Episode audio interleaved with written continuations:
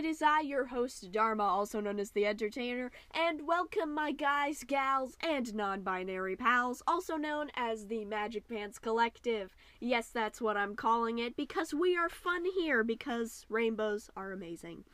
Now, bring your rainbow butts over here because we are talking about write what you want to read, draw what you want to see. Here we talk about professional writing and professional digital art, all the tips, tricks, what not to do's, and everything in between about these two creative subjects. And we also talk about a few other things here as well, including, you know, business and how I'm doing personally, and my thoughts just on all sorts of different things and cool stuff. So, welcome, and I hope you join the Magic Pants Collective today. Rainbows out! Hello, it is I, Dharma, also known as the Entertainer, also known as your Pride Queen, and welcome back again today, folks. And today we're going to be talking about writing. More specifically, we're going to be talking about um, not being afraid to change your story. Now, um, my Magic Pants Collective, the thing is, is oftentimes you're going to find when you're writing, things change. Maybe it's the details of a character's appearance or their clothing, or maybe it's just a, change of scenery. Maybe they were meant to be in an office building, but now they're in the mall. Things like that. Um, but what I'm talking about here today are the big changes. The changes that occur when it comes to the beginning, the middle, in the end. Um, and um, possibly the climax as well, if we can fit that in. So, first off, let's talk about the beginning. Now, I see a lot of writers start from a variety of different places. You never hear of a writer that starts from the middle. Um, you don't often hear a writer start from the climax, but it is possible but most commonly you hear writers start from the beginning or the end. Now, eh, this may come to a surprise eh, as a surprise to you that a lot of writers start from the end, or it doesn't at all. But it is a thing. It's something that a lot of writers do. In fact, there's a whole category known as um, ending prompts for the ending of a story um, that you can look up online. And um, I've, I've, I, I haven't found them useful, but I also know that I have a writing style all of my own. But yeah, they are there. But yeah, a lot of times though, most writers will start from the beginning, even if they might evolve into start into ending writers where they start from the ending usually in every um, writer's career, they at least try writing from the beginning once. So, yeah, typically this is where most are going to start. And um, honestly, um, it's a really good place to start. You can establish characters, backstories, um, all sorts of different things about um, the people that your story focuses on. And like I said before, I find it to be a very good place to start. But that doesn't necessarily mean you can't have an idea of where your story is going to finish, or at the very least, go from here. And this is where writers often get a lot of hangups. Um, and the thing is is that oftentimes writers such as myself like to think that we have a plan and that we are going to execute that plan in full detail. But half the fun of writing is making stuff up, including making stuff up on the fly, a lot like this podcast here. Now, I'm not saying that I make stuff up, um, except when I expressly say I'm making stuff up.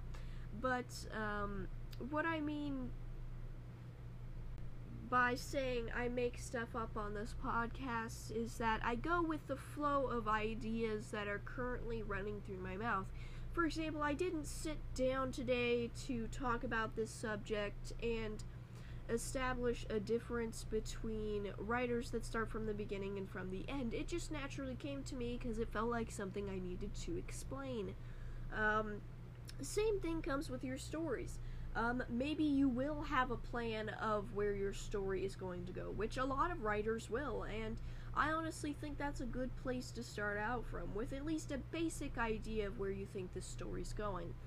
Um, but in some cases, um, steering off this plan can be very um, uh, can be very scary to a lot of writers because well I really like where this story was supposed to go before. Or like uh, I really love this ending. I really want this ending. But the thing is there's two things.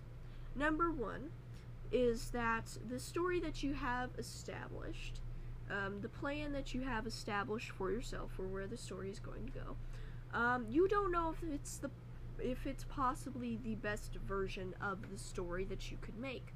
Going off in this other direction could lead to this becoming the best story ever. Um, or you could stay to the previous path where it could end up being mediocre, bad, whatever. Because the thing is, is writing is a lot of taking risks. Oftentimes, people don't pursue creative careers because there is no guarantee of an income or things like that, or maybe it just takes up a lot of time or things of that nature. There's a lot of things holding people back. And so, um, you know, I think it can be especially scary for writers to veer off the beaten path when there could be things at stake, such as their time, their livelihood, things like that. And you know, I get that to a point. But, you know, um, like I said before, you could end up, if you go down this new path, you could end up with an even better story.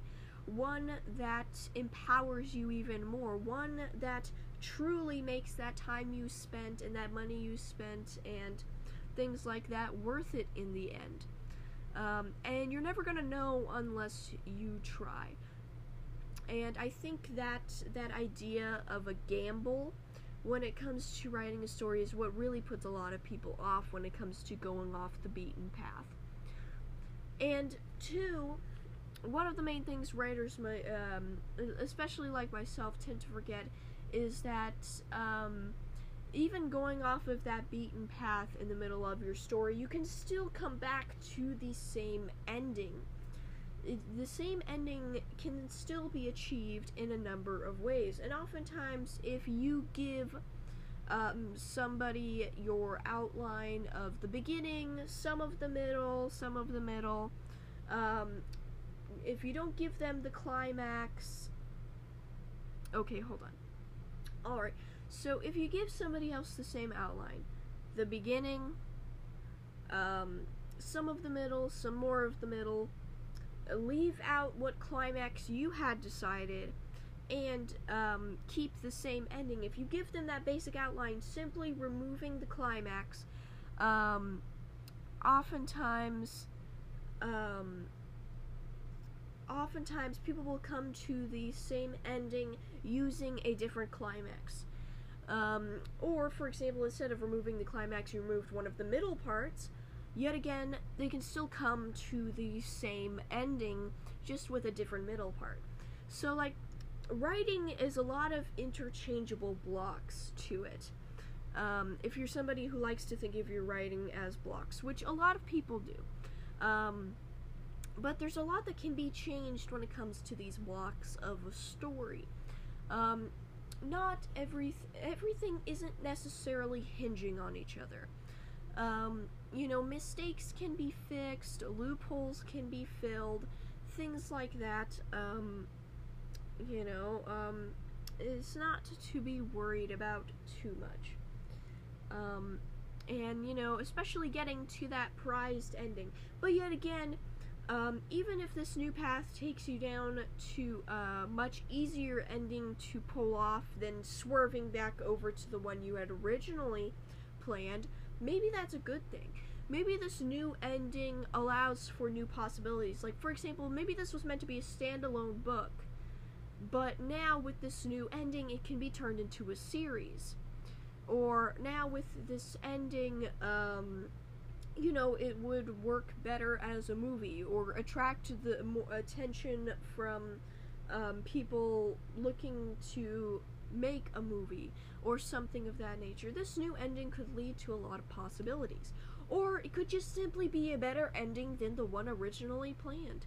And it's important to recognize this as well, and to recognize the fact that, um, you know, don't necessarily scrap the ending altogether or just whatever parts you decide to change, but set them aside to allow your imagination to choose. Because oftentimes, what um, to us more logical um, authors may seem like the better idea or the better option could actually be the better uh, it could um, actually be the worst option when it comes to um, when it comes to um, engrossing the audience and really filling their imagination or just giving them something satisfactory to read or watch or whatever. Oftentimes, what you think logically or analytically or just whatever, whatever, whatever makes most sense to you might not be exactly what people are looking for, um, especially in this type of story or it may just be a better ending. More people may just like this ending over the other one. Others will say that it's more imaginative or more creative.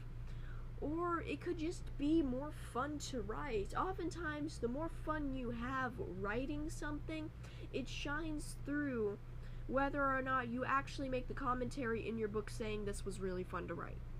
Alright? Um, I cannot. I I wouldn't say I'm the best at telling, but I've heard a lot of people saying that they can tell when a book is dry or when it's sad or, you know, the intention, the emotion behind the book um, really shines through sometimes. And you don't want to be writing your book while bored. That's not fun. That's not fun. So, yeah. Anyways, if you all would like to um, hear more from me, go ahead and check out the links in the podcast episode description down below. The first link is to my YouTube channel, Horns and Halos, where I do storytime, speed paints, video gaming, comedy skits, and will soon be releasing a podcast over there called Gay Tea. Um, please do subscribe and hit the notification bell if you don't want to miss out on the first episode of that when that drops. Um, the second link is to my Redbubble shop, Rainbow Rific, where the main highlight is the Pride slash LGBTQIA plus collection and all of the different pins. We got pins here, pins there, pins freaking everywhere. Um, if you don't see your flag there just yet, um, it's probably on its way. I've halted pin production for the moment because I'm I'm currently working on making extra podcasts and YouTube videos for whilst we're on vacation in a few weeks. So um, I figured uh, making content over here and on the YouTube channel was a little more important than pin packing. Uh, but I will get back to that once we're done with vacation. Um, and the last link is to the Secrets to Digital Art with Procreate course, where I teach you all the ins and outs of Procreate, everything that you need to know about the Digital Art iOS app that I swear by and am not sponsored by. Someday, someday I will be. Um, um, but yeah, so um, if you would like to see uh, me, if you would like to learn from me, go ahead and check that out. I also teach within the same course the step-by-step digital art schematic that I use for all of my professional and hobby work. Um, whether I'm drawing a statue of Buddha or a crystal necklace or a tiny box or a light switch, you know, whatever I'm drawing, I use this method and it comes out mwah, every time. So, yeah. Anyways, I'll be seeing you all later, and on to the next one.